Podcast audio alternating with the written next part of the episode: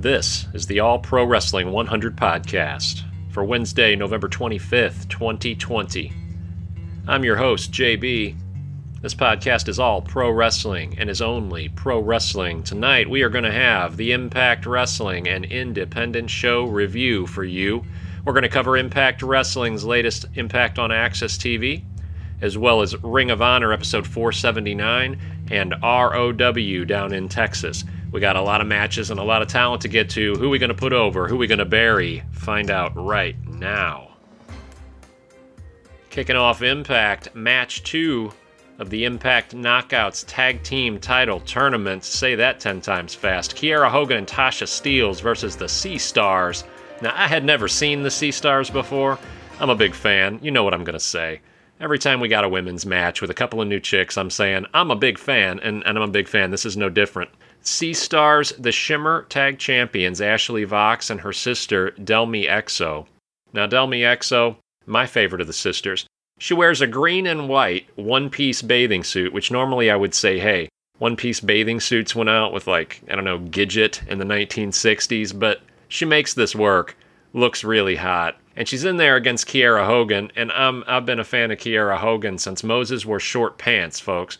Kiera Hogan, since she dyed her hair blue and started wearing fishnet stockings and showing her entire backside, I've been putting her over. Go back to October of last year and listen to me put over Kiera Hogan and talk about how she's going to be a knockouts champion, and she still hasn't been. But that's not my fault. She still looks good. Kiera Hogan and Tasha Steeles win this match over the Sea Stars, but I hope we see the Sea Stars again. I hope that we get a, a little Shimmer Impact Wrestling crossover. I would dig that.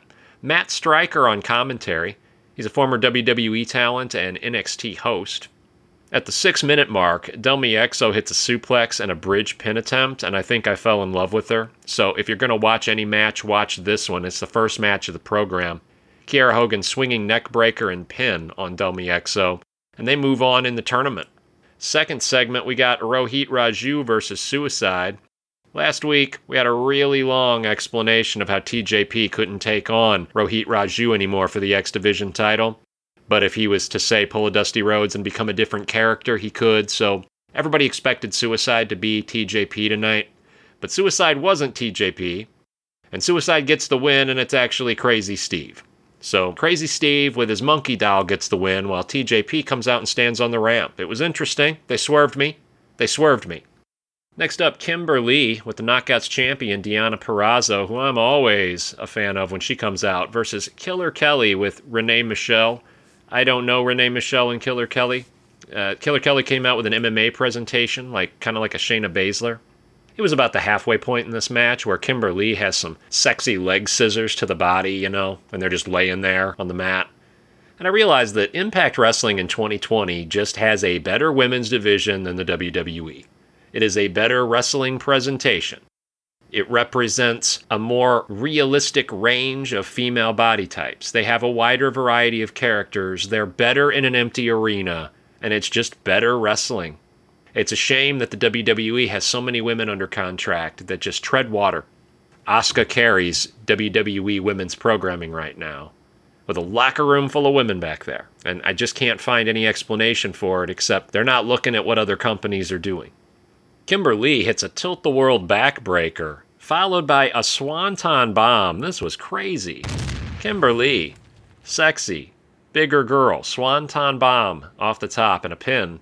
Susie comes out post match and appears with her doppelganger Su Yung. They had me for a minute there. I was like, what is happening? This is impossible. They're the same person. They did some fancy camera work.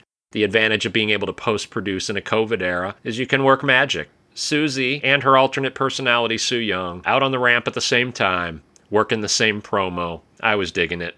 They're not going to be able to work a tag match, but this was pretty cool. Next, we have the North Ethan Page booked against AJ Styles. Yes, you heard that right. AJ Styles, I am, I am, that whole thing. And what comes out is Hornswoggle McMahon Styles. Now, you all know that I have been predicting this and laughing about this and saying Hornswoggle looks like AJ Styles for some time. And now, apparently, someone's listening, right? I feel like that uh, song from the 80s, I always feel like somebody's watching me because they bring him out as AJ Styles this week. And he looks so much like AJ Styles. I knew I couldn't be the only person that noticed this. It turns out I'm not, and they booked it this way. Karl Anderson brings out Hornswoggle McMahon Styles. Swoggle gets the roll up pin on Ethan Page, so the phenomenal Hornswoggle McMahon Styles with the win over Ethan Page. And again, I'm going to ask can we please stop having Hornswoggle on every independent program and at every Royal Rumble? I went to the gas station last week and I ran into Hornswoggle. I said, What are you doing here, Hornswoggle? I'm taking out the garbage last night. Hornswoggle's in my backyard. He's just standing in my backyard next to the recycle bin. I said, Hornswoggle, I told you we got to stop this. You've got to stop being everywhere I look because I'm seeing too much Hornswoggle McMahon styles these days. I'm glad he's working. How about we give him half those gigs and he's only at half the independence and we book some other people? Is there any other small person that needs a booking? Is there anybody? Where's Ellsworth these days? No one answer that. No one tell me where Ellsworth is these days. I don't I don't I don't want to know. No one wants to know where James Ellsworth is these days because no one wants to see another ruined women's money in the bank. Okay, we should move on now. Johnny Swinger found not guilty of shooting Johnny Bravo. Listen, Daddy, that's right, Daddy. He didn't shoot him, Daddy. Johnny Swinger has an awesome gimmick. I don't remember him in ECW. Everybody tells me I saw him there. I tell you what, he's really good now. He's got this gimmick where he has amnesia. He was in a coma for like 25, 30 years, and he thinks it's still the Attitude Era. It's hilarious. If you haven't seen it, if you're not watching Impact Wrestling these days, you need to find something to cut out of your life to make time. Okay? One less trip to grandma's house is what I'm saying. Moving on, next segment. Fallah Bahh versus a jacked up Daivari. Again, about one minute into the match, a run in from Eric Young and Joe Doering for the second week in a row, and they clear the ring and they promo, but this time Rhino comes in. And Rhino lays the smack down for all of about 20 seconds, and then they beat up Rhino. They promo a little more and they leave. This seems to be the formula. Next up, James Mitchell wants Kimber Lee's soul. Matt Striker on commentary takes a shot at Vince McMahon at this point, saying that when you sell your soul to the devil, you're told that you can no longer make third party affiliate contracts and you got to leave your Twitch account. It is time for our main event Impact title match.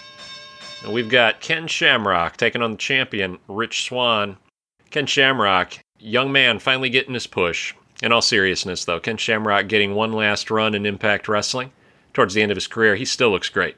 It's crazy how good he looks for his age. I remember back in the 90s, dating myself a little, used to watch Ken Shamrock and UFC and during his Intercontinental title run in the WWE, WWF. And I remember, you know, he'd do that thing where he got that blank look and he'd start to get angry and his eyes would glaze over and JR would say, He's in the zone! He's getting in the zone! Ken Shamrock's in the zone! And he'd snap, put somebody in an ankle lock, you know. Now, Ken Shamrock's in a match, and he gets that glazed over look and kind of goes blank in the face, and I think Ken Shamrock has no idea where he is right now. Nope, he has no idea where he is. He doesn't know who this guy he's wrestling is. He doesn't know that this is a work. I think Ken Shamrock might feel like he has to kill this guy right now, and and it's probably about the time then that you should wrap up your career. Ken Shamrock, Rich Swann, Shamrock gets him in a submission hold. Swann pushes backwards, pins Shamrock's shoulders to the mat. Swann retains. Shamrock snaps. He gets in the zone. Uh, Sami Callihan and Ken Shamrock are going to probably end up as a tag team and get themselves a run as Impact Tag Champs, and I support that. I think Sami Callihan, of course, one of the greatest talents in pro wrestling right now. Post match, Callihan with a bat to the head of Eddie Edwards, who runs in to try to help out Rich Swann, and they had a past storyline. It wasn't actually a storyline, but Sami Callihan accidentally hit Eddie Edwards in the eye, in the eye socket with a baseball bat. You know, you know, that happens. And nobody here can say that they weren't horsing around with a friend in the park one day and didn't accidentally swing a bat and crack another guy full force right in his orbital. Nobody can say that hasn't accidentally happened to them, but anyway, that happened a few years ago to actually happen to Eddie Edwards, but it happened in the career of Sami Callihan. So now Impact is going to use that and they have him give a bat to the head of Eddie Edwards, and when you come back, there's just blood everywhere. It was crazy. It's as if he opened his skull up. It was nuts. Good stuff, though. Good use of color at the end of a program. Shamrock then takes out Impact official D'Lo Brown as they're going off the air. Yeah, that D'Lo. Same D'Lo Brown. He's bigger now, but he's still D'Lo. That brings us to the end of our Impact segment. Moving on now Hello, Ring of Honor, episode 479 from November 20th, 2020. We're going to start off with Jay Briscoe versus the introduction of EC3 in his first singles match in Ring of Honor. I'm excited about that. He wants to know is honor real, folks? Now, listen, EC3, one of the greatest talents in pro wrestling. He actually has his own chapter in the Vince McMahon Book of Spiteful Mistakes. That's right, Vince just wasted this guy's mic skills by creating a character of a guy that doesn't talk. That's right, you bring a guy in who plays the nephew of the owner of your competition, and to show how little credibility you give to that company, you never reference who he's supposed to be and you don't ever let him say anything. Terrible, terrible decision by Vince McMahon. Yeah, that's right, Vince. You dropped the ball on that one. They got a great story here. EC3 won't make eye contact with Briscoe, but continues to offer a handshake throughout the match. And Briscoe eventually gets fed up. He doesn't think Ethan deserves a shot in Ring of Honor, and he gets himself disqualified, which sets up a rematch between these two. What wrestling they did do was really good. It was a good story. I enjoyed it. And I don't normally like Ring of Honor's writing, so this works out. Post match, there's a run in by Joe Namath trying to sell us supplemental health insurance. Somebody stop that guy. That's right. Nobody wants to see this. When asked by hot ass Quinn McKay why he broke the honor code with EC3, uh, Briscoe replies, because that guy. I thought that was a great answer. It was very succinct. And honestly, this might have been the best 11 minutes of Ring of Honor TV in 479 episodes now. Second match LSG versus Jay Lethal. It's a split decision victory for Jay Lethal. Main event of the evening Matt Taven versus Bateman. Now, one of the many reasons that I dislike Ring of Honor is that 80% of the roster needs more cardio, and that's evidenced by the usual slow pace and soft midsections of all of their performers. Taven has purple tights here. Bateman is in the leopard print stretch pants under leather chaps. I gotta tell you, I've got a hard, steadfast rule about this. I like male pro wrestlers to wear men's clothing. I like to see strippers and webcam girls in leopard print stretch pants. That's just a rule I have. I know everybody else has their own preference. I'm not a Ring of Honor fan, maybe in order to be a Ring of Honor fan, you have to have a more open mind towards these things. But Taven wins with a roll through pin. Post match, Benson, anyway, that might be his name. I don't know because the commentators at Ring of Honor never told me his name. Gosh, you guys. Everything you can do wrong, Ring of Honor does wrong. Uh, Benson comes out looking like a smaller version of Rob Zombie and decides he's going to throw darts at Taven. Before, thank God, the program and the company as a whole were saved by a run in from Mike Bennett. Mike Bennett, he's got no facial hair and he's got a fancy plaid suit, but all I care about is that Mike Bennett has made his way back on television. He doesn't have Vince McMahon with him, and he's got a chance on TV. And I popped. I popped for a Ring of Honor story. I couldn't believe it. It's the first time it's ever happened. It's so great to see Mike Bennett back on TV. Guys like Mike Bennett are the reason why I'm doing a podcast. And the fact that Vince McMahon completely buries Mike Bennett and calls him by his wife's last name, all because what? They're mad that Maria got pregnant at some point. They're mad that WWE and working dark and undercard matches isn't more important than somebody's family. Mike Bennett has his own chapter in the Vince McMahon book of spiteful mistakes. This was a guy who was an indie darling and everybody loved him everywhere he went, and Vince never gave him a chance. He had a, a gimmick Vince gave him of the opportunist, and then, about, I don't know, four minutes after they sign their contract and Maria gets pregnant, they decide they're just going to completely bury this guy and work Vince's favorite storyline angle for all the years he's been wrestling, the one he always comes back to the cuckold story. That's what Vince does. Vince likes to have awkward relationship stories, and that's what he did with Mike Bennett, trying to kill his career. But it's great to see Mike Bennett back. You managed to live through a burial by Vince McMahon, sir. That is not easy to do, and I wish you the best in all your future endeavors. Good luck to Mike Bennett. Great to see you back, man. I'm glad I watched Ring of Honor this week. Can't believe I'm saying that. Our third and final review tonight The Reality of Wrestling, episode 292 from November 22nd, 2020. This comes to us from the World Gym Arena. Booker T's promotion, Booker T's place, Booker T's champions. We're kicking it off with Clay Roberts versus Daniel Miller. Now, Daniel Miller's got good heel presence, but needs to hit a gym once in a while. I mean, this really looks like the most indie of the indies, and we'll get into why as we get through this. Uh, Clay Roberts, he looks like Daniel Bryan and wrestles like Brad Armstrong. So, for the three of you that know what that means, you got a good reference there. Yeah, Roberts wins with a crossface over the top of Miller's forehead. Whatever. I don't care. Moving on next, we've got Rachel Rose versus Jenna Lynn versus Roxy for the Reality of Wrestling Women's Diamond Championship. If you can get all of that out, it's a triple threat. Probably the most ring ready right now of these three women is Rachel Rose. Uh, she chose to showcase her legs in this match, and I was a okay with that. The champion, Roxy. Roxy's 19 years old. They book her as having wrestled for three years now. She's been the champion for a few months down there. I understand why. This girl's got the look, got great ring gear that you can tell she's invested some money in. She can sell, she takes great bumps, she tells a story in the ring, and she's sexy. So I understand why she's their champion. Rachel Rose probably has the best technical skills of the three women involved in this match, and she actually had the pinfall, but the babyface champion pulled her off the pin and stole the pin for herself, which is some terrible writing, and I'm not sure. There's a lot of things wrong with this independent promotion. Booker T may be great at teaching people how to wrestle, but as far as running a wrestling promotion and, and producing a product, this is no good. Booker T's got to get some people in there that know what they're doing.